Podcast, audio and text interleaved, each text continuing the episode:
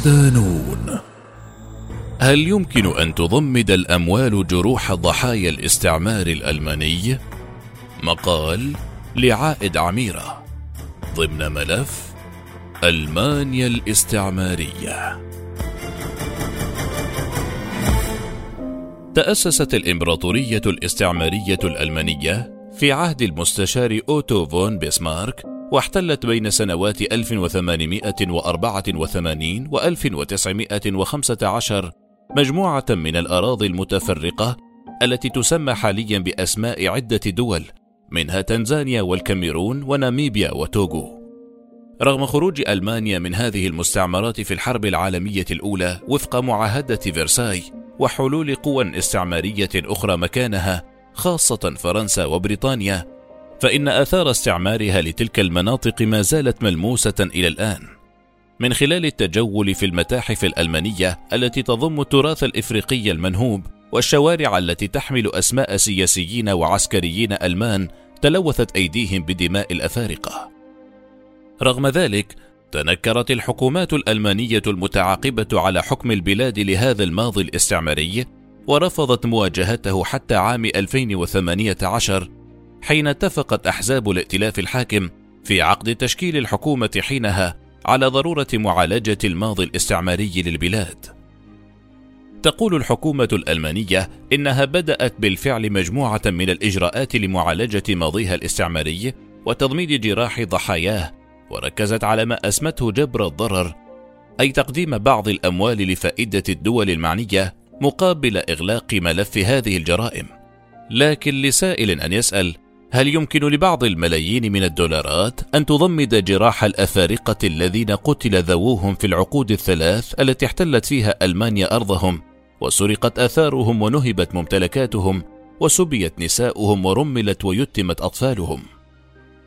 تجاهل الحقيقة خسرت ألمانيا الحرب سنة 1919 واضطرت إلى توقيع نص معاهدة فرساي في التاسع والعشرين من يونيو حزيران من العام نفسه بضغط من قوى الحلفاء.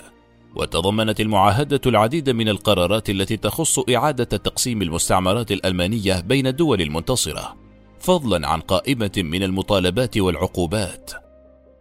تضمنت العقوبات تعويضات مادية بلغت 269 مليار مارك ذهبي ألماني أي ما يعادل مئة ألف طن من الذهب. لكن تم استثناء الدول الإفريقية التي استعمرتها ألمانيا من هذه التعويضات. بل إن القوى الغربية المنتصرة سارعت إلى بسط سيطرتها على المستعمرات الألمانية السابقة.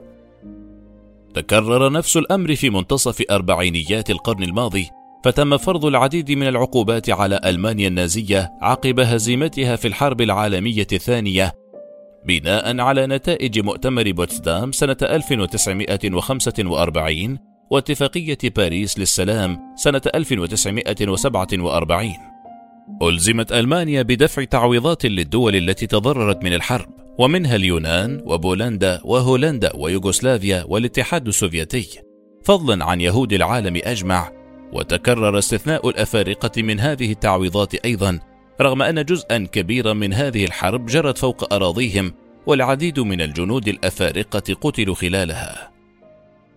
قدمت ألمانيا بعد الحرب العالمية الثانية تعويضات للدول التي غزتها باستثناء الدول الإفريقية، وكان هناك تفاوت لافت في هذه التعويضات، وحصل اليهود ومن ثم الكيان الإسرائيلي على النسبة الكبرى منها. ما مكنه من فرض سياسة الأمر الواقع وافتكاك فلسطين من أصحابها. عوض الاعتذار والتعويض، عانى الأفارقة المقيمون في ألمانيا رغم أن لهم تاريخا طويلا على الأراضي الألمانية إذ منعوا من الوصول إلى التعليم العام والجامعي وفقدوا وظائفهم ما لم يعملوا في مجال الترفيه أو الأشغال الشاقة. فضلا عن ذلك، صورت الدعاية العنصرية التي تم توزيعها في جميع أنحاء ألمانيا الجنود الأفارقة على أنهم مغتصبون موبوءون بالأمراض ويمثلون خطرا على النساء الألمانيات. وكان الرأي الشائع بين حكام ألمانيا أن الأفارقة جاءوا إلى هناك لتدمير العرق الألماني الأبيض فعقموا مئات الأطفال قسريا. كما قتلوا العديد من الأفارقة ونقل بعضهم لمعسكرات الاعتقال. ضغوط من أجل التعويض. ألزمت القوى الغربية المنتصرة في الحرب العالمية الأولى والثانية ألمانيا بتعويض الكيان الإسرائيلي عن الجرائم التي ارتكبت بحق اليهود إلا أنهم تجاهلوا الجرائم المرتكبة بحق الأفارقة طيلة ثلاثة عقود من الاستعمار الألماني.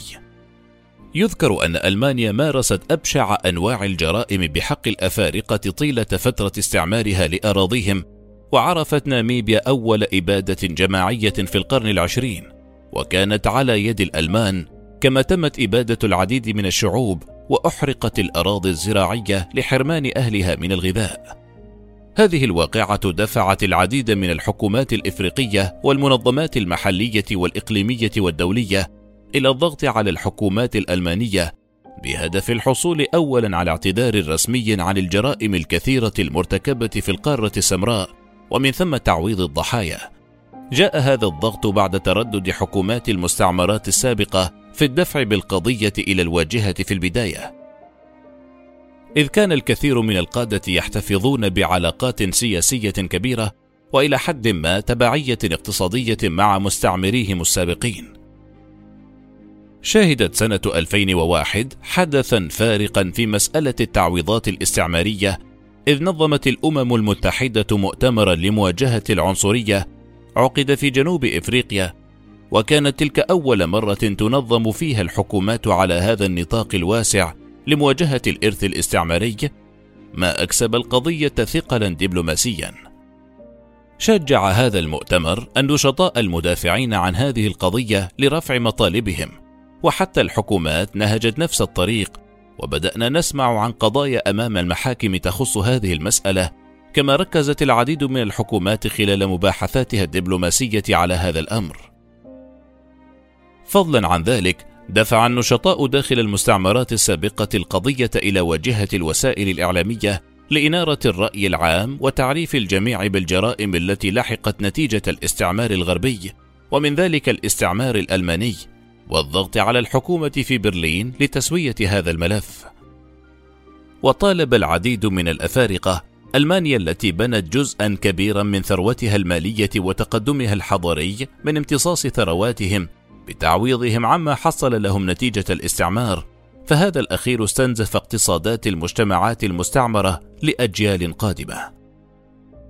تمجيد الحقبة الاستعمارية رغم أن ألمانيا كان لها ماض مدمر للغاية تجاه سكان إفريقيا مثل العديد من الدول الاستعمارية الأخرى فإنها لم تفعل شيئا يذكر للتعويض عن خطاياها فلا يزال تمجيد الماضي الاستعماري لألمانيا في العديد من الأماكن ومن ذلك الحي الإفريقي في برلين إذ سميت العديد من لافتات الشوارع على اسم مستعمرين معروفين ومستعمرات ألمانية سابقة رغم المعارضة الشديدة من المجتمع الألماني الإفريقي الذين يعتقدون أن هذا الأمر يمجد الاستعمار والمعاناة.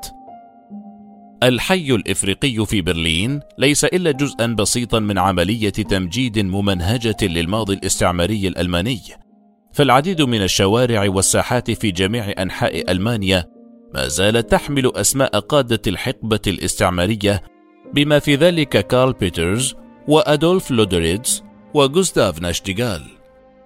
كان الجنرال بول فون ليتو فوربيك قائدا لحملة شرق إفريقيا الألمانية حتى سنوات قليلة مضت.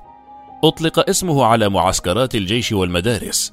وما زال هناك تمثال يحتفي بهيرمان فون ويسمان الحاكم السابق لألمانيا الشرقية في إفريقيا.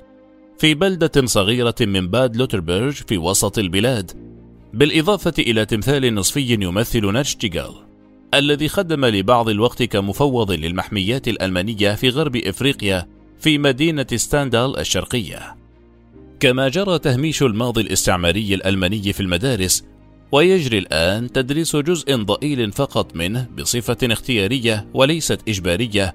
في المقابل تخصص الكثير من الحصص في العديد من المواد للحديث عما يطلق عليها المحرقة اليهودية.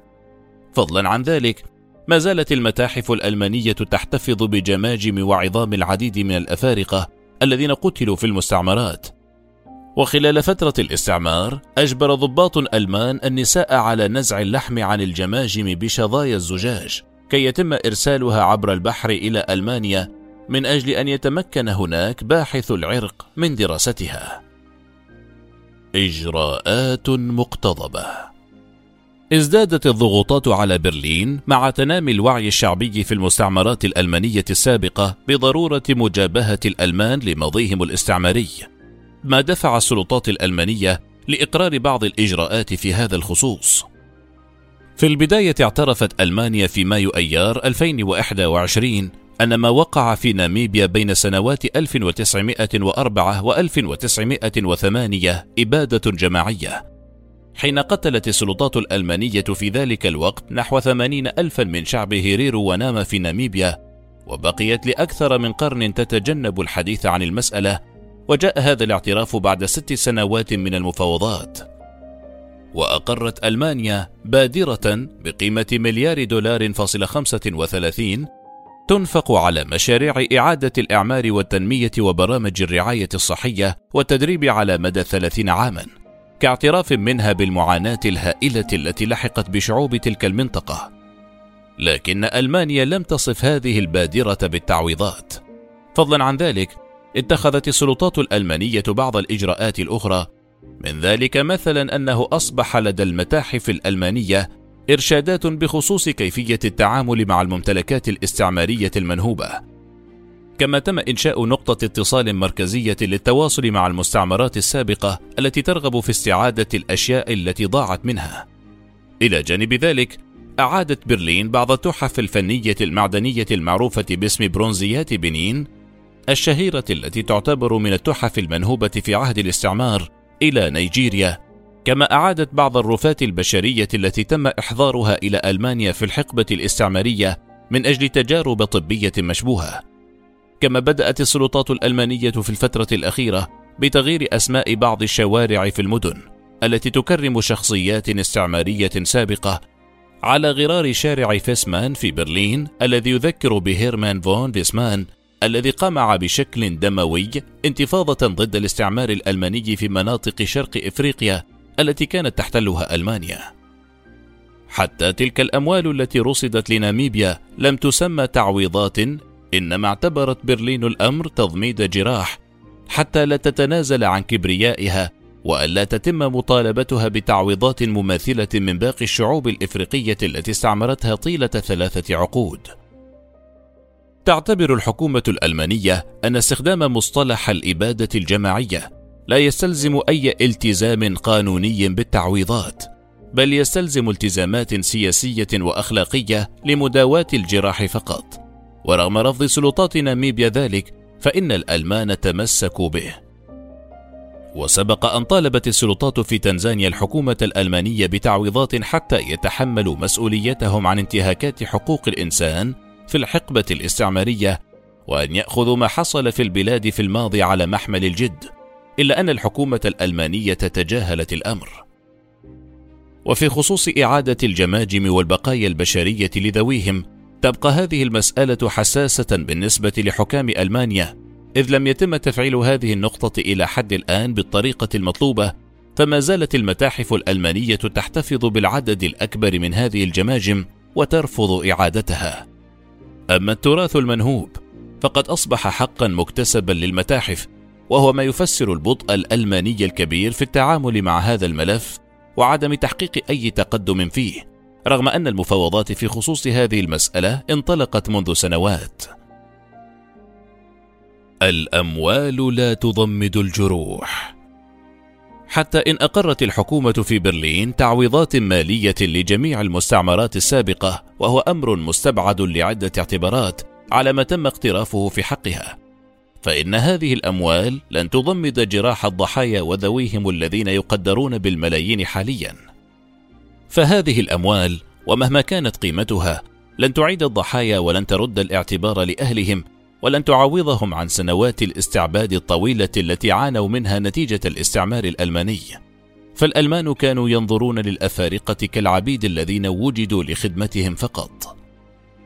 رغم أن اليهود لم يعانوا كما عانى الأفارقة، إلا أنهم حصلوا على تعويضات تفوق الثلاثمائة مليار دولار وما زالوا يطالبون بالمزيد فكيف للأفارقة أن يقبلوا بمليار دولار جبرا للضرر على جرائم الإبادة الجماعية التي ارتكبت بحقهم.